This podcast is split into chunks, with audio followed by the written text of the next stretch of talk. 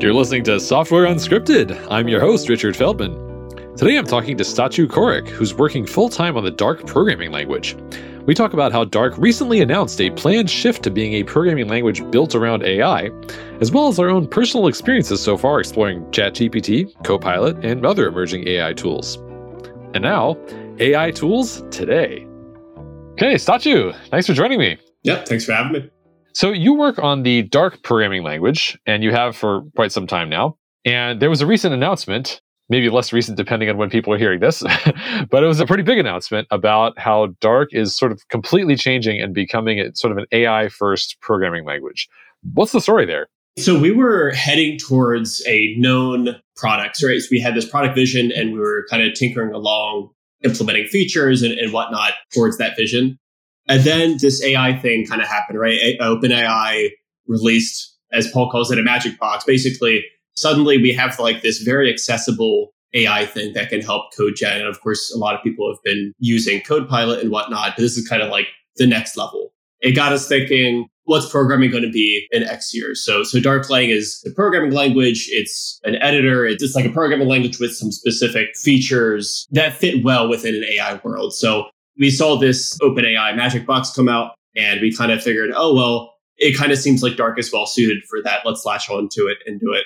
And it's been really fun to work on and pivot towards that. What exactly it is is unknown. Like what where Dark is within a year, don't exactly know where that's going to be. But it's fun to work towards that and experiment. Okay, so these were conversations that started happening when ChatGPT came out. I think that was probably the turning point. Gotcha. Okay. One thing that's kind of confused me, this is a bit of a tangent, but I've been trying to answer the question why now is there suddenly such a huge amount of discussion around AI? And when I say a huge amount, the specific thing that's different about this is that I've seen a lot of technologies, you know, hype cycles over the years. What's unusual about this is that non programmers are talking about it a lot suddenly. And what's surprising to me is that I would have thought if that were going to happen, where you see it on like cable news is talking about AI, I would have thought that would have happened when ChatGPT came out, not when GPT 4 came out. And what's interesting to me is that it seems like when ChatGPT came out, I thought, as apparently the dark folks did, wow, this is a huge deal. This is a really big step. And to be fair, mostly it was a UI improvement or a UX improvement. It wasn't so much that ChatGPT, at least in my experience, did such a better job than GPT-3 on its own without the chat UI, but rather that the chat UI made it really, really accessible in a way that it wasn't before because you'd have to go back and like redo your prompt every time. Yeah. So I'm surprised that GPT-4 seems to be the thing that made people talk about it so much more. I do have some theories about that, but one of the things that's interesting in the context of this discussion is that that kind of shows to me that the ChatGPT difference, I guess, shows that there's a lot of room for improving how much benefit we can get out of AI systems, or at least large language models for sure, based on how they're presented and not just what the underlying algorithm is capable of producing. Because in terms of what ChatGPT could produce compared to what you could get just GPT-3 to produce, it's not that different. It's mainly that the ergonomics are much better.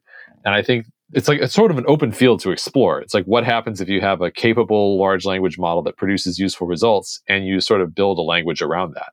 Yeah, yeah, it's really interesting. And like, how do you design the language, both in terms of like syntax and whatever, and how do you design it in terms of all kinds of user experience? It's really interesting. Back to your thing about why did it suddenly get big or why are people talking about it?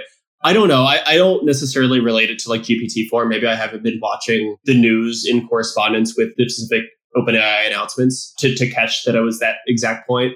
But my theory is that is that like GPT and ChatGPT in general, it's been growing and much like back when the old AOL days where you could chat with chatbots then, I feel like it just became such an accessible thing and kind of itched a part in your brain. We're like, oh, well, we know how to chat. We can interface with this thing. I suspect that that's a big part of why people kind of latched onto it.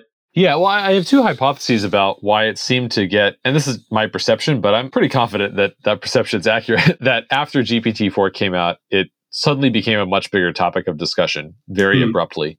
My two hypotheses one is that GPT 3 was not nearly as good at taking standardized tests as GPT 4 is or, or scoring well on them. And so the numbers of, in terms of how GPT-4 scores on them, not only are they very impressive. It scores extremely well in them, but also it's a big improvement over GPT 3. And although it's hard to, it's easy to forget that GPT 3 came out, I think it was a year between GPT 3 and GPT 4, if I'm remembering right. It wasn't that long between ChatGPT, which feels like quote unquote the most recent release, and GPT 4. Now, of course, they were working on GPT 4 before ChatGPT came out, but in terms of the feeling of the pace of releases, it feels like ChatGPT came out. Oh, this is a big deal. And then GPT 4 comes out a couple of months later. It's like, whoa, the pace of improvement is absolutely staggering. But it's not like GPT 5 is going to come out in another couple months. It's like these things take a long time to train and a lot of money. And from what I've heard, they're planning on finishing the training set for GPT 5 at the end of this year. And then they'll release it once it's done training. They do all the safety stuff and write papers and whatnot. Yeah. So I wonder what that's going to do to that narrative. Will people suddenly say, "Oh, it seems like it's slowing down," but maybe it's not. It's just, it's just that was the pace all along. I mean, we'll see. There's one of the things that's bizarre about this whole conversation is it's like we've opened up this box, and inside there's just this gigantic mountain of question marks. It's like, what's the future going to hold? What's the near term, long term yeah, future going to hold? It's like, I don't know. Nobody knows. We're just finding out. Yeah, and in the meantime, there's so many products that are just being filled into this space all of a sudden every product is adding AI stuff like Microsoft Word and all these different things are trying to figure out how do we use this? How do we like either jump on this hype train or actually create features that people want? Maybe a little bit of both. Yeah, and I have a sense that a lot of companies were already working on these things and there's suddenly a rush to announce. Mm. Whereas previously it might have been somewhat of a behind the scenes, behind the curtain. We'll just keep working on this thing. And then eventually, when we have something that we're proud of, we'll demo it. And now there seems to be a bit of a cascade effect where nobody wants to be caught not having announced that they're integrating AI into their Google Docs or Microsoft, whatever. Or all the AI startups are suddenly like, we got to announce that we're working on an AI thing too. And I think on the one hand, that's a sensible thing to do. I mean, certainly a large amount of hype is deserved in this case. The potential is very high. I've been using ChatGPT daily and I'm still learning how to unlock things and where it's useful and where it's not useful or where it's a net positive and where it's a net negative. I've definitely had some time where I look back and I said, wow, I spent a couple hours on that and I could have just done it myself in 20 minutes and this did not get me to a better outcome. But I don't know which things are that way yet. I don't know which things are going to turn out to be a good use of time in retrospect or not when I'm using GPT. And I don't think anybody does. I think everybody's figuring that out, especially because every time a new release comes out with a new training set, some of your past assumptions are invalidated and you don't necessarily know which ones. Yeah. So I think there are going to be tricks that persist, but also tricks that don't persist over time. It feels to me like more things are possible than we're good at doing in terms of prompt engineering. Mm-hmm. You can have a specific goal that you want ChatGPT to solve. And if you give it just subtly different prompts or vastly different prompts, you can get vastly different results. Yep. And that active prompt engineering, it feels very much like the muscle of like Googling well and no one has the skills yet to really know how to prompt well, especially like in an efficient way. There's, you know, tons of study around how to prompt engineer and, and, and all kinds of stuff. So I guess people do have kind of have some idea, but in an intuitive sense where you're just sitting down and you're like playing with ChatGPT, like what's in a very efficient way to get it to do what I want? Like it's a tool right. that you don't quite have, oh, you just switch these two flips and, and click these buttons and you get to your result like most tools it's kind of like this person you have to deal with. And i think there's at least two parts to that. One is let's say that i have decided i want it to do this thing for me. What words do i choose to get the best outcome there? But the second question is identifying when this is the right tool for the job or not. I think there's going to be a lot of experimentation. Another thing that's important to remember right now is i don't know what the term for this is maybe it's the instagram effect or something like that but whenever you see demos they're always cherry picked. Although I guess it, maybe if people are doing this in live streaming, that might be a good example of a non cherry picked thing. But if you read a blog post about, I did this thing with ChatGPT and it was amazing, there's a pretty good chance that for every blog post like that, there were a bunch of others where people tried to do a similar thing. Maybe even that same person who wrote the blog post tried several times and it didn't work. And they didn't get to an amazing exploding head emoji outcome. It just kind of was like, yeah, pretty impressive, but didn't actually get to a really good result. I know this because, well, at least from my personal experience, I've tried several times where I've done the actual experimental thing. I was trying to get ChatGPT to help me implement some Unicode library in Roc.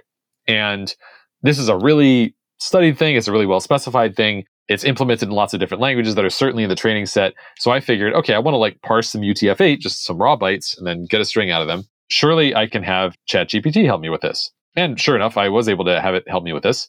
It understands Roc quite well, even though it's not in its training set, which is cool. Like if I ask it what's Roc, the programming language, it's like, I don't know. When I ask it about myself, it just knows about my Elm stuff. Because I guess at the end of 2021, it wasn't Roc was yeah. not uh, in the public eye enough, or at least not enough to make it into its training set. So it really has no idea how this programming language works. But if I copy paste in like, hey, here's a partially implemented parse UTF-8 function, uh, finish it, it'll write a, a working complete implementation. The problem is when I say working, what I mean is like it'll compile and run. I don't mean it, it's correct because it's not correct. But I did ask it to write some test cases for it. And I was like, okay, these test cases look pretty useful, but I don't have confidence that they're correct because, first of all, the implementation generated wasn't correct. So why would I believe the test cases are correct? And second, a lot of these UTF-8 test cases are it's like, okay, here's a couple of bytes, like a couple of numbers, and it says, yeah, this should parse into this string. And I'm like, okay, but should it? I don't know what those numbers are. I haven't memorized like what the you know Unicode codes are for these different code points. But then what I thought of was, okay, I can ask it to rewrite those tests in Rust. And so then I could look at the Rust tests and the Roc tests that it generated side by side and say, okay, those are the same numbers and they are producing the same string literals. And then I could run the Rust tests and confirm that they actually ran successfully. And so by using that combination of tricks, I was able to get it to generate a bunch of test cases for me and write them for me.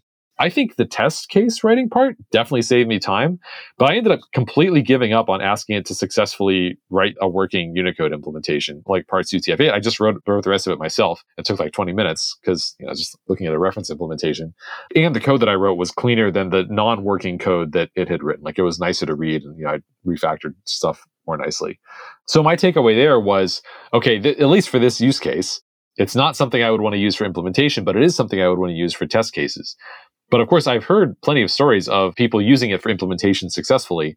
It's just this particular thing that I was doing, it didn't work well. And I wonder how you get that intuition before you go in and waste a bunch of time trying to wring water from a stone and get it to implement this thing for you. If you just say, you know what, I'm just going to do this myself and ask it to help me with the test cases, and that's it. Yeah, that's an interesting muscle I think we're all going to develop over time. I think part of it also is having either pre-training in some way or having a kind of go-to prompt that you prefix all other prompts with to like give it enough context about Roc like it's really unknown how that's going to play out. I found that, for example, dark is also not a thing that ChatGPT knows much about. It knows a little bit about as of a few years ago, but but generally what I've had to resort to is like write F sharp, but with these differences. So, what do you do when you're having it generate Roc? Do you do something like that, or you just typically paste in code and you have it based off of that?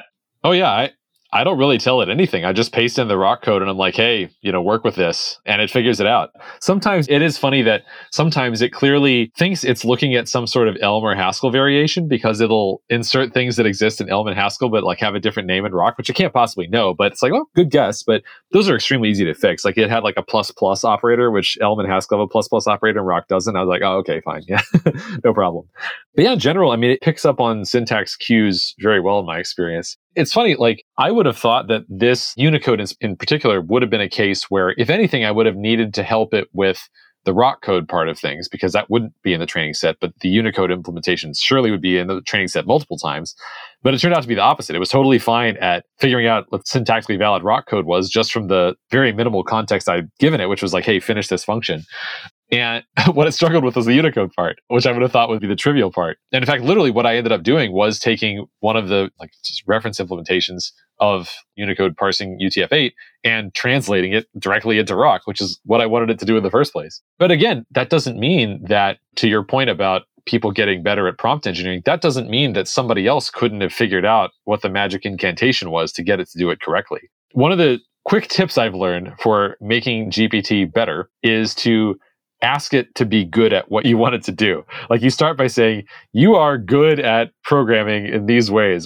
I've also tried it for writing documentation, which so far kind of a mixed bag, but it has been good at coming up with examples for documentation, which is handy.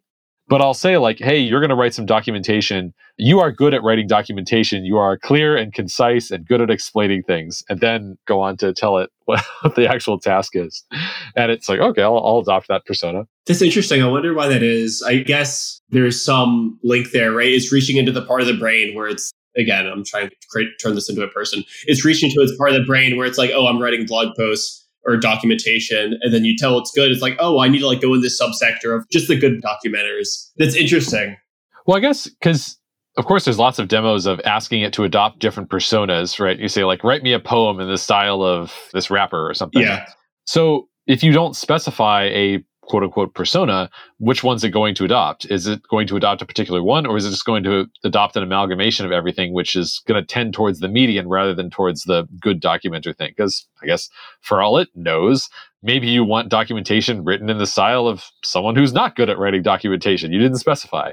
So it's interesting to try to figure out mental models of these things. Because like you said i mean you know we always try to anthropomorphize sort of reflexively because because it's chat right? Because we're chatting chatting is something we normally do with humans. But at the end of the day it works very differently from the human mind. Like i would never talk to someone and say hey can you write me some documentation? and be like and by the way like assume that you're good at writing documentation right? They'd probably be like what do you mean by that? Right? But here it seems to be effective. Now then again there's another thing that I can already feel myself doing, which is since learning that trick, I now use that habitually and reflexively whenever I'm prompting it. I don't even know if it's necessary all the time. It's not like I go back and A B test it, especially because, and this is another thing that's like weird about it compared to most programming tools, is I don't know if you try this, but sometimes I will give it the exact same prompt in two different conversations and I'll get different answers. So knowing that, it makes it pretty hard to A B test something unless I try to do it with a very large sample size or something. It's not like I can just say, oh, I'll try it with and without telling it it's good at the thing. And then I will discover which answer is better because it was like, well, was it because of that or was it just because you rolled the dice again? I don't know. So there's a it's lot of uh, a lot of variables. I feel like two months ago I was doing a lot with temperature gauge in the GPT kind of OpenAI chat window, not the chat window, but the, the GPT window. I feel like I've gravitated away from that. I guess as we get more chat that temperature gauge is, is less used. The A B testing, I guess the opportunity is a little bit gone now. I've been thinking about how that temperature gauge or other controls would make themselves into a dev tool.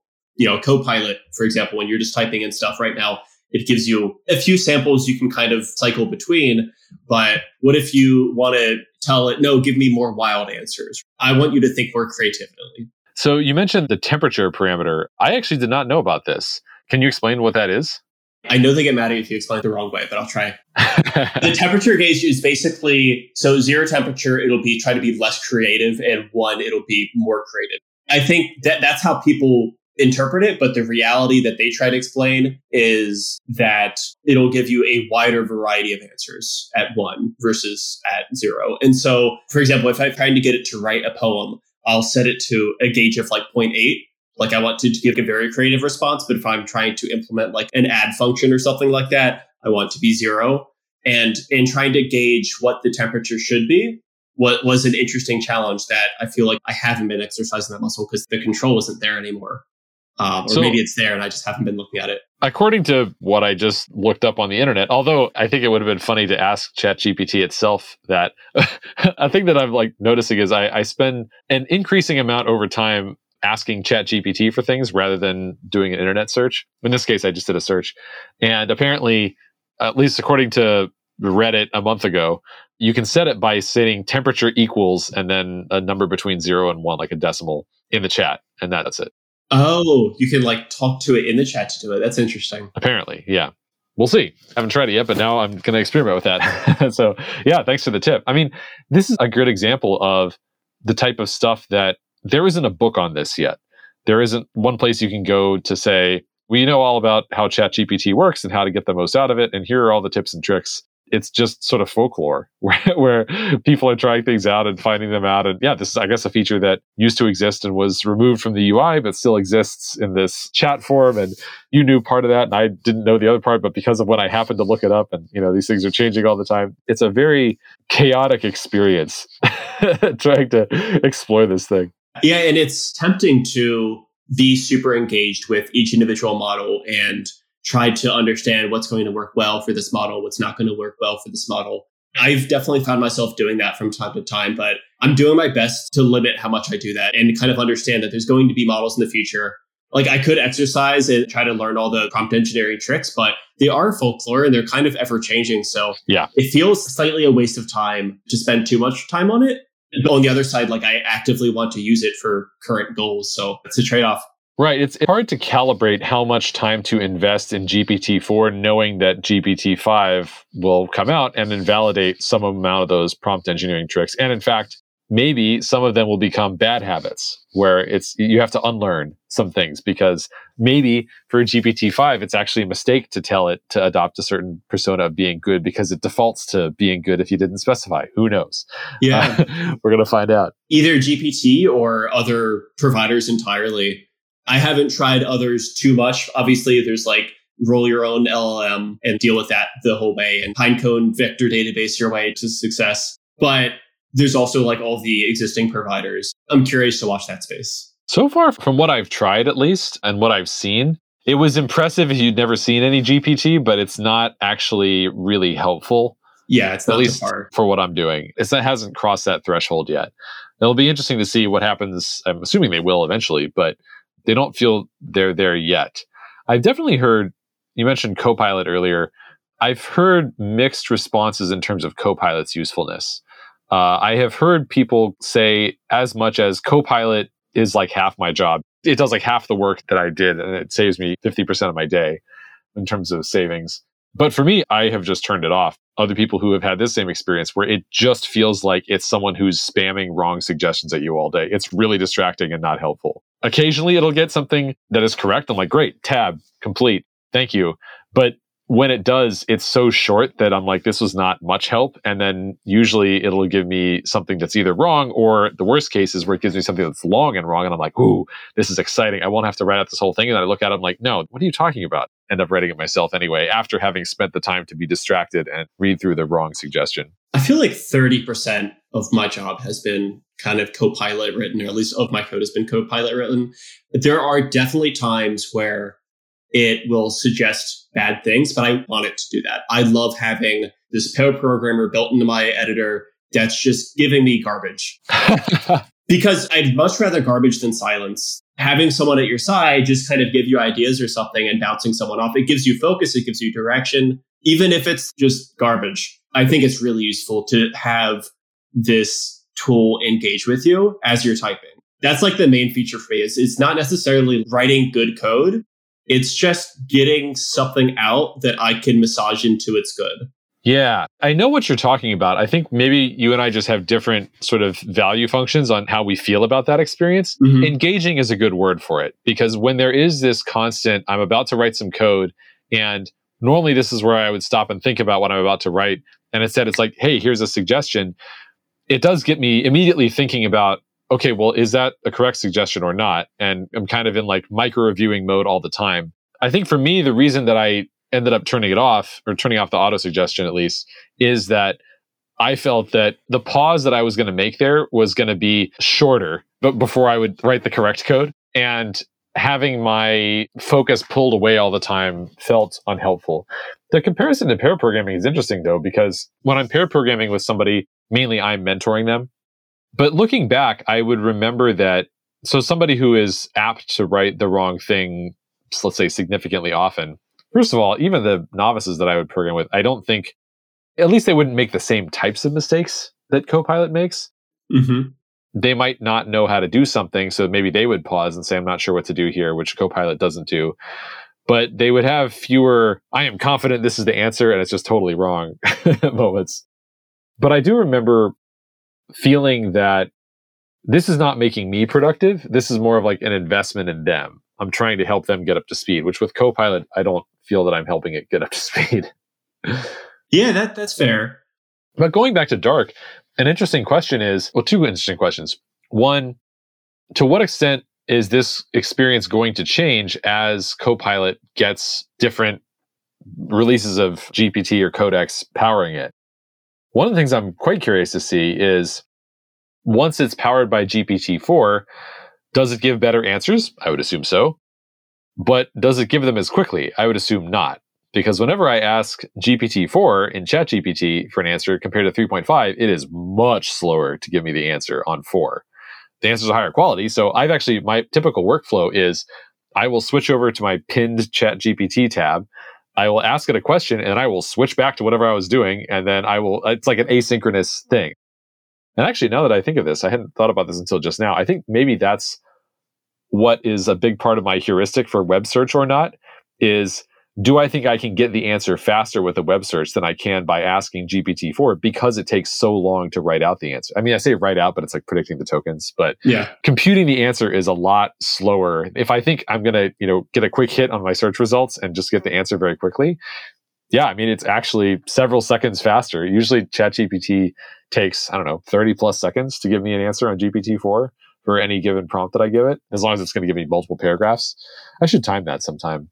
But that's what it feels like is usually like 30 seconds plus. So it's plenty of time where i'm not going to sit there and just watch it you know type out the whole answer. I'm going to switch tab or switch back to my editor and do something else while i'm waiting for it to come up with the answer which is not great from a workflow perspective. But of course the whole pitch of copilot is that it's instant. So how do you reconcile those? If the superior model gives better answers but takes longer to get them is that actually the trade-off that you want i don't know but I, I, haven't been gotten off the Copilot X waitlist yet, so I can't I can't try it out yet. Sure, and it's a useful trade off to consider the timing thing. And the other part of that trade off is if I ask this question to ChatGPT and I continue that conversation later, it has that as context. Yes. And so it's as much as I absolutely get frustrated by GPT taking too long, because it, it feels like it's annoying at this point, right? It's definitely annoying. It's like I, I used to be like this quick thing, and all of a sudden, like, oh, you got slightly fancier and you're like three times as slow. Like, you know, I'm gonna go back to the fast version. But I don't want wrong answers. So so I always choose GPT four for the dropdown, even though it's annoying. yeah. Yeah, I've I usually work on this ultra wide monitor here and I keep ChatGPT like it has its own let's say fifth of the screen that's just like slivered on the left. So I just like put it over there. Uh-huh. And that's just like my chat. It's just my Yeah. I should name him at some point. I definitely think that there's a trade-off between context and I don't know what the term is. I mean, people have said like hallucinations and things, but I don't think this is specifically what they're talking about. But I have noticed that yes, it is nice to keep a conversation going because it keeps the context from earlier. But there comes some point where the amount of context that it's built up starts to cause problems. And I start to see a degradation in the quality of output. And so at that point, I'll usually sort of reboot and just start a fresh conversation with like, okay, here's where we've gotten. Let's use that as our new starting point. And then it starts to give me better answers again. Yeah. And I don't, again, this is one of those things that I haven't figured out exactly where that line is yet and how to, how to get the most out of it. But it's definitely one of the tricks that I've learned is just at some point, there's too much built up context for it to chew on every time it's regenerating. So, you know what? Let's just start fresh with this is the only relevant context and all the other stuff was just getting to this point. Don't don't worry about it anymore. I've also seen, and I assume this is just bugs that will get worked out, but I've definitely seen several times where it got partway through writing an answer and just gave up. Like it just didn't finish writing the answer, or I get an error message and I just hit retry, and then the second time it works while giving me a completely different start to the answer. Uh, like because of that, again, you know, you roll the dice every time you ask it something. Although maybe not if you set temperature to zero. I have to try that. I felt that it was like I've run out of tokens or something like that, or run out of energy. I feel like that's probably not the case, but I just keep going, keep going. Oh, interesting. Like if I'm asking for something really long, you just say keep going, and it, and it... I, yeah, I just keep going for like five times in a row until it's done. Whatever the thought is. Like if you're writing like like that's give me so a ten funny. page essay on X Y Z it will eventually drift to garbage land, but for a while you can just type keep going and it'll it'll be happy to keep going. okay, thank you. See, this is another trick to pick up. I didn't so for some reason it didn't occur to me. I mean, I look at that and I'm like, oh, this is a software bug. I guess I need to ask it to redo it. It never occurred to me to just ask and be like, hey, keep going. yeah, it, it just needs some encouragement. yeah, and I think this is a really classic example of why everybody feels not I shouldn't say everybody, but a ton of people, myself included, feel like we're on very uncertain, shaky ground here. Is is that it's a tool that's useful, but really in pretty fundamental ways doesn't feel like the software tools that we're used to. It feels to some extent like I've become a beginner again at this one thing while still being good at other aspects of programming. And I would draw a comparison to like a couple of years ago, I got really into guitar after having not really done anything with it since I was like a little kid. So I, I, had these two worlds, like programming, where I've been doing it for so long that it's just very second nature to me, and guitar, which was very new to me. And I was, I was learning all these things, and I felt like a beginner. And I could switch between the two modes. I'm like, okay, I'm doing guitar stuff now. I'm a beginner again. I'm doing programming stuff. I'm an expert again. What's weird is that this is programming, but I still feel like a quasi beginner, like in some ways, while also because it feels so different from all the programming tools I've ever used in my life. But at the same time, it's still programming, and there's still a lot of aspects where I am an expert. And it's weird to hold those two ideas in my head at the same time with the same tool. Yeah. Yeah. Most software tools that we use to, it's either you know the tricks and you click the buttons in the right sequence and you get the output. And it's like you can feel whether you're good or not. And then with ChatGPT, it's not even whether you're good or not, it's whether you know if you're good or not. For example, you have this self doubt of, oh, well, maybe if I was better at writing prompts, I could get this done faster. And no one knows how to, like, again, there's no book on how to write prompts. There are websites dedicated to it, and they're actually pretty good on like how to like intuitively write prompts. But there's no like prompt tutor that you can instantly go to and you know have tell you what's doing wrong. Versus with software, you know whether that test passed or failed. So it's I think it adds a little bit more uncertainty, especially in this world where a lot of people are saying, oh, or it's going to replace their jobs, blah, blah, blah. That uncertainty is interesting. Right. Well, and speaking of uncertainty and jobs, I mean, one of the big question marks that is in the giant pile of question marks is at what point is it going to affect your job and by how much? And, you know, of course, the big scary one is is it going to completely replace my job? And I'm sure everybody in knowledge work is asking themselves that. If you're on a construction site, probably not worried about ChatGPT replacing your job.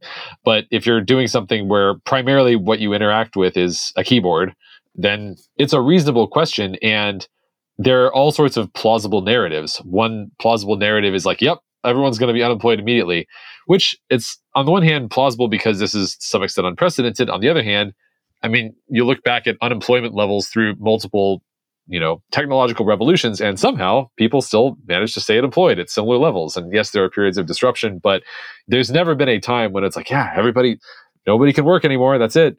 It's always that you know things shift but they don't result in people having nothing to do.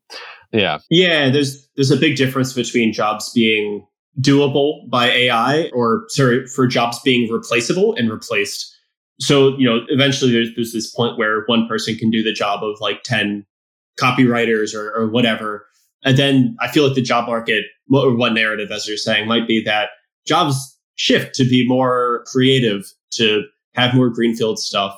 If many jobs that require kind of manual creative rote work are taken, then maybe the maybe new jobs are created where well and also there can be a question of you know if one way of looking at what you just described, where one person can do the same job that it used to take 10 people to do, another way of looking at that is that now that that work becomes more accessible from a consumer standpoint.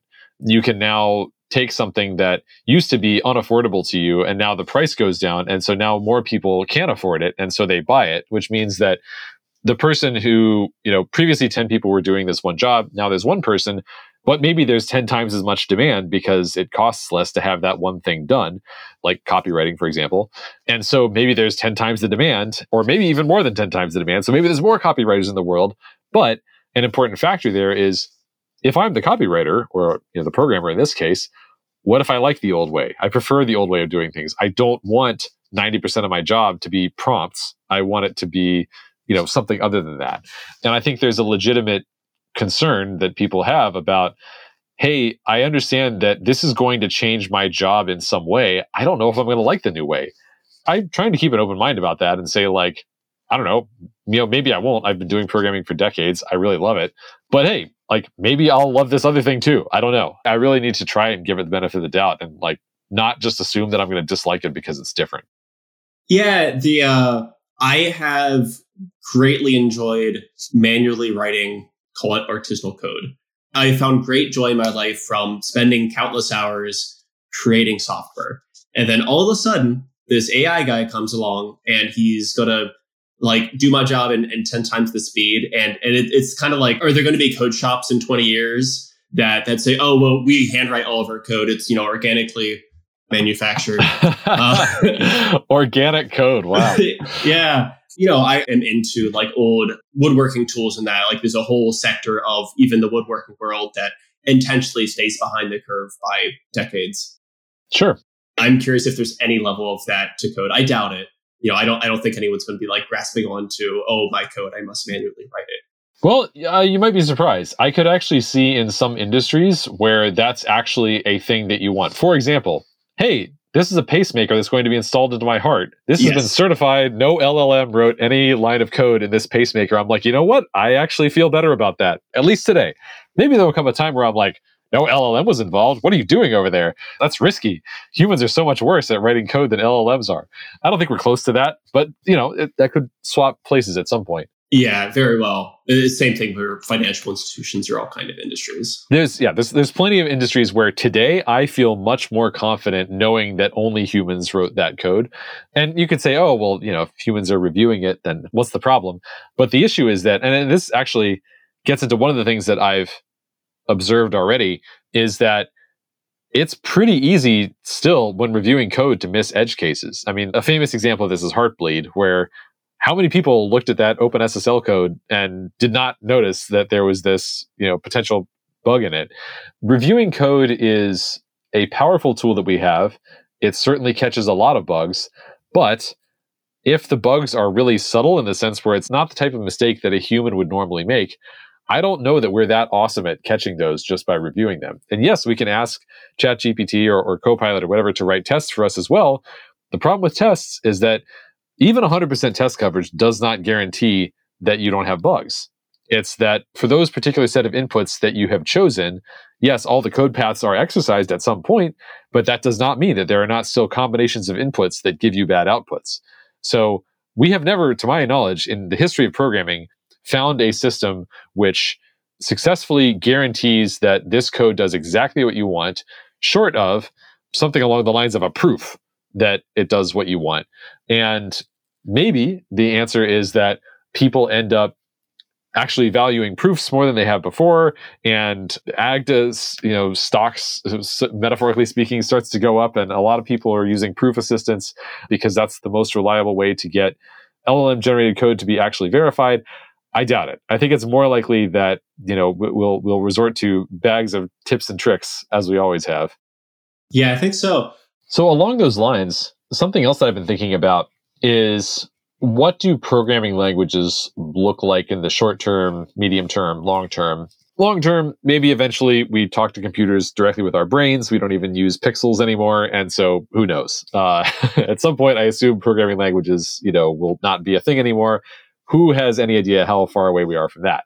But in the short term, certainly like for the here and now, programming languages are obviously going to continue to be you know, as popular as they always have been as a way of writing code. And in the medium term, it seems to me that more and more we will have AIs of some sort, probably large language models, maybe other things, synthesizing the code. That is to say, like writing it rather than writing it by hand, uh, like we currently do with, you know, the keyboard exclusively.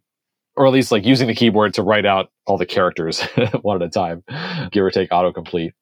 But in a world in which creating new code is more and more done by AIs, then reviewing code and you know verifying tests that were written by AIs becomes a significantly bigger percentage of what we're spending our time on.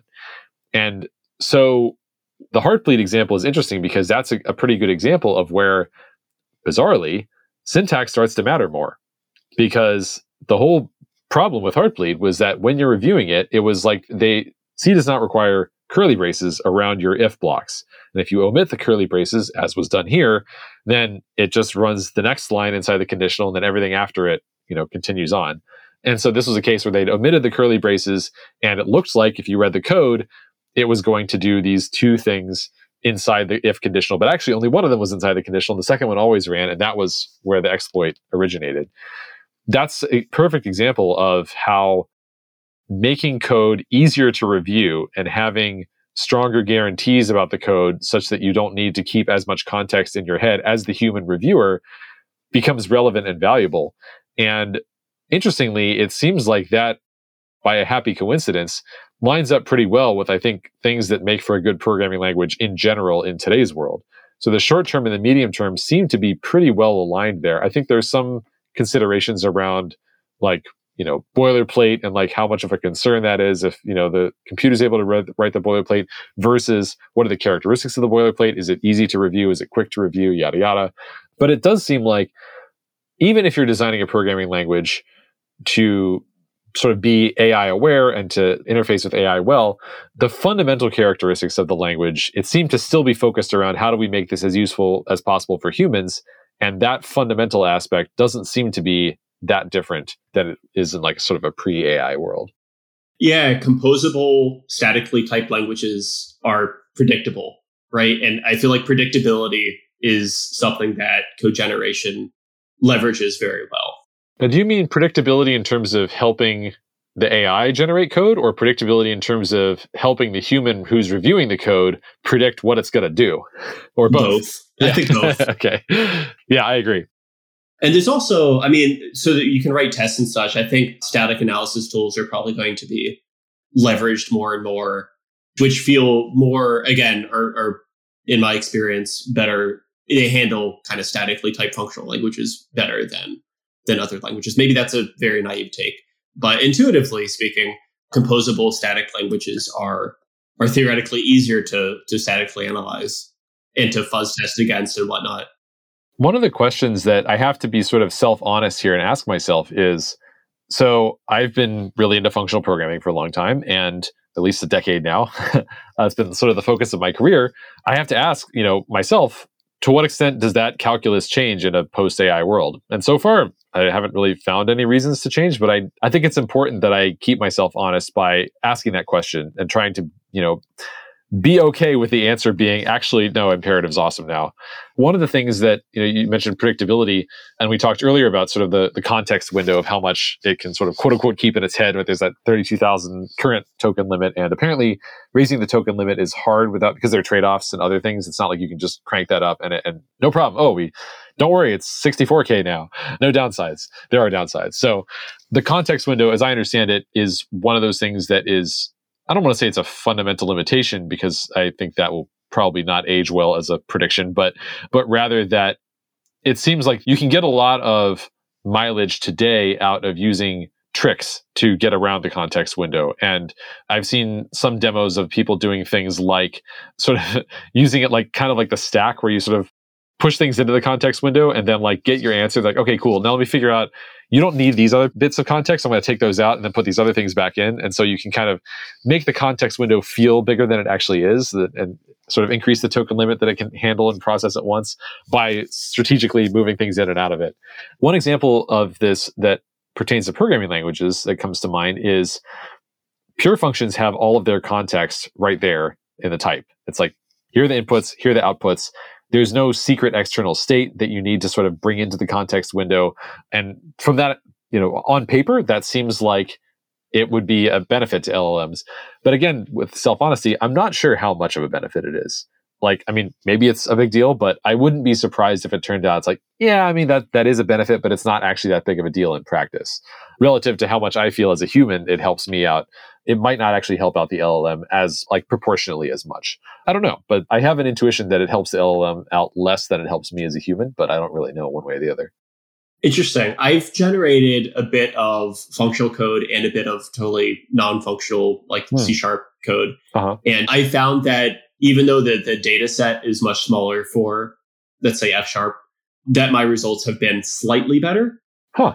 If I do certain things. So there are thick concepts that overlap the two languages. For example, something like a record, right? An object sure. slash record yeah. that is there, but something like an enum or discriminated union doesn't really exist in C sharp plain. And so little tricks like I feel the composability and the kind of obviousness of function declarations and, and type declarations and such that has been helping it, at least intuitively. But using esoteric language things like enums that, you know, C sharp and a lot of its training set doesn't have doesn't work. So so I end up like basically getting it to output not quite what I want, and I have to mutate it or transform it from that to the actual language. So for example, we have a bunch of test cases where we're, we're generating or we have like one line tests where it's like left side equals right side. And if that's true, then the test passes.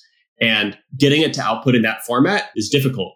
It doesn't know how to like sit by a specific format. But if you get it to output a record of left side, right side, and then you transform the output of that to the actual code you want, then it works.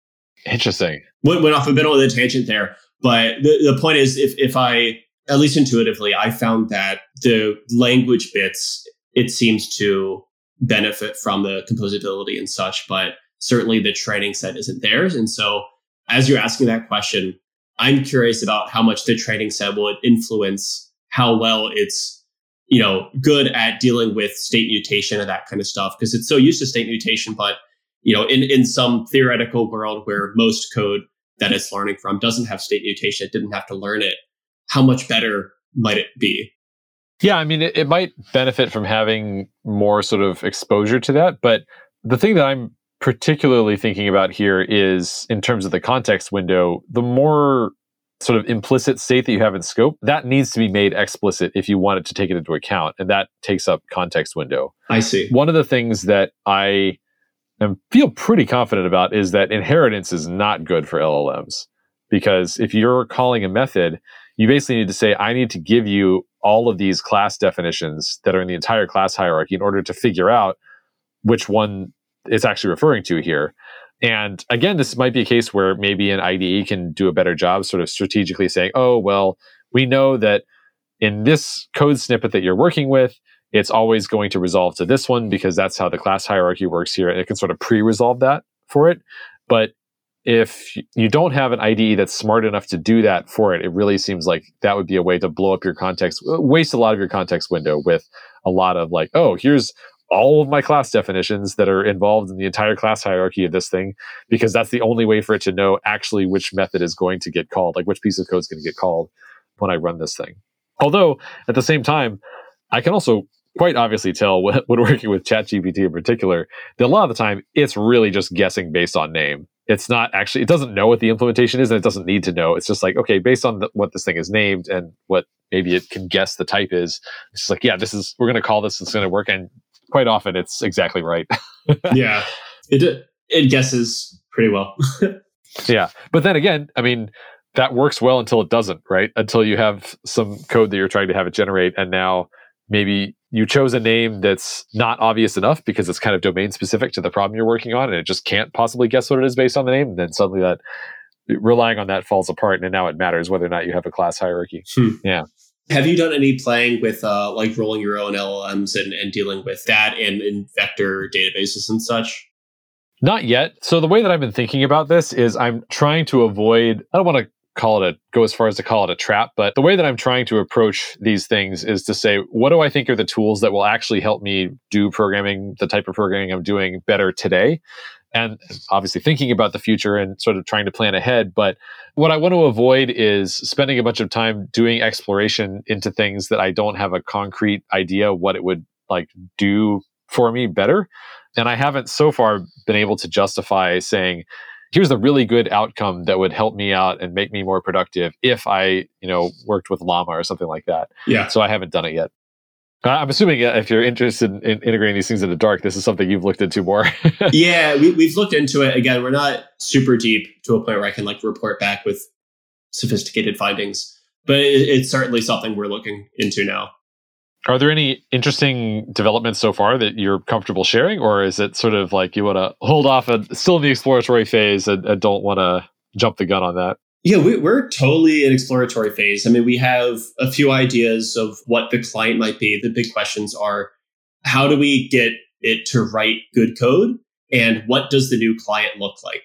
And so those are two big open ended questions because, like, the we abandoned our old client, which was a Reason ML based kind of web app. Right. And it, we abandoned it for multiple reasons. And the question is like, okay, we could just create like a VS Code extension for Dark, but maybe not maybe it's something entirely different. So we're trying to keep a really open mind of what the client could be. So if anyone is has ideas of what the futuristic AI based client is, let us know.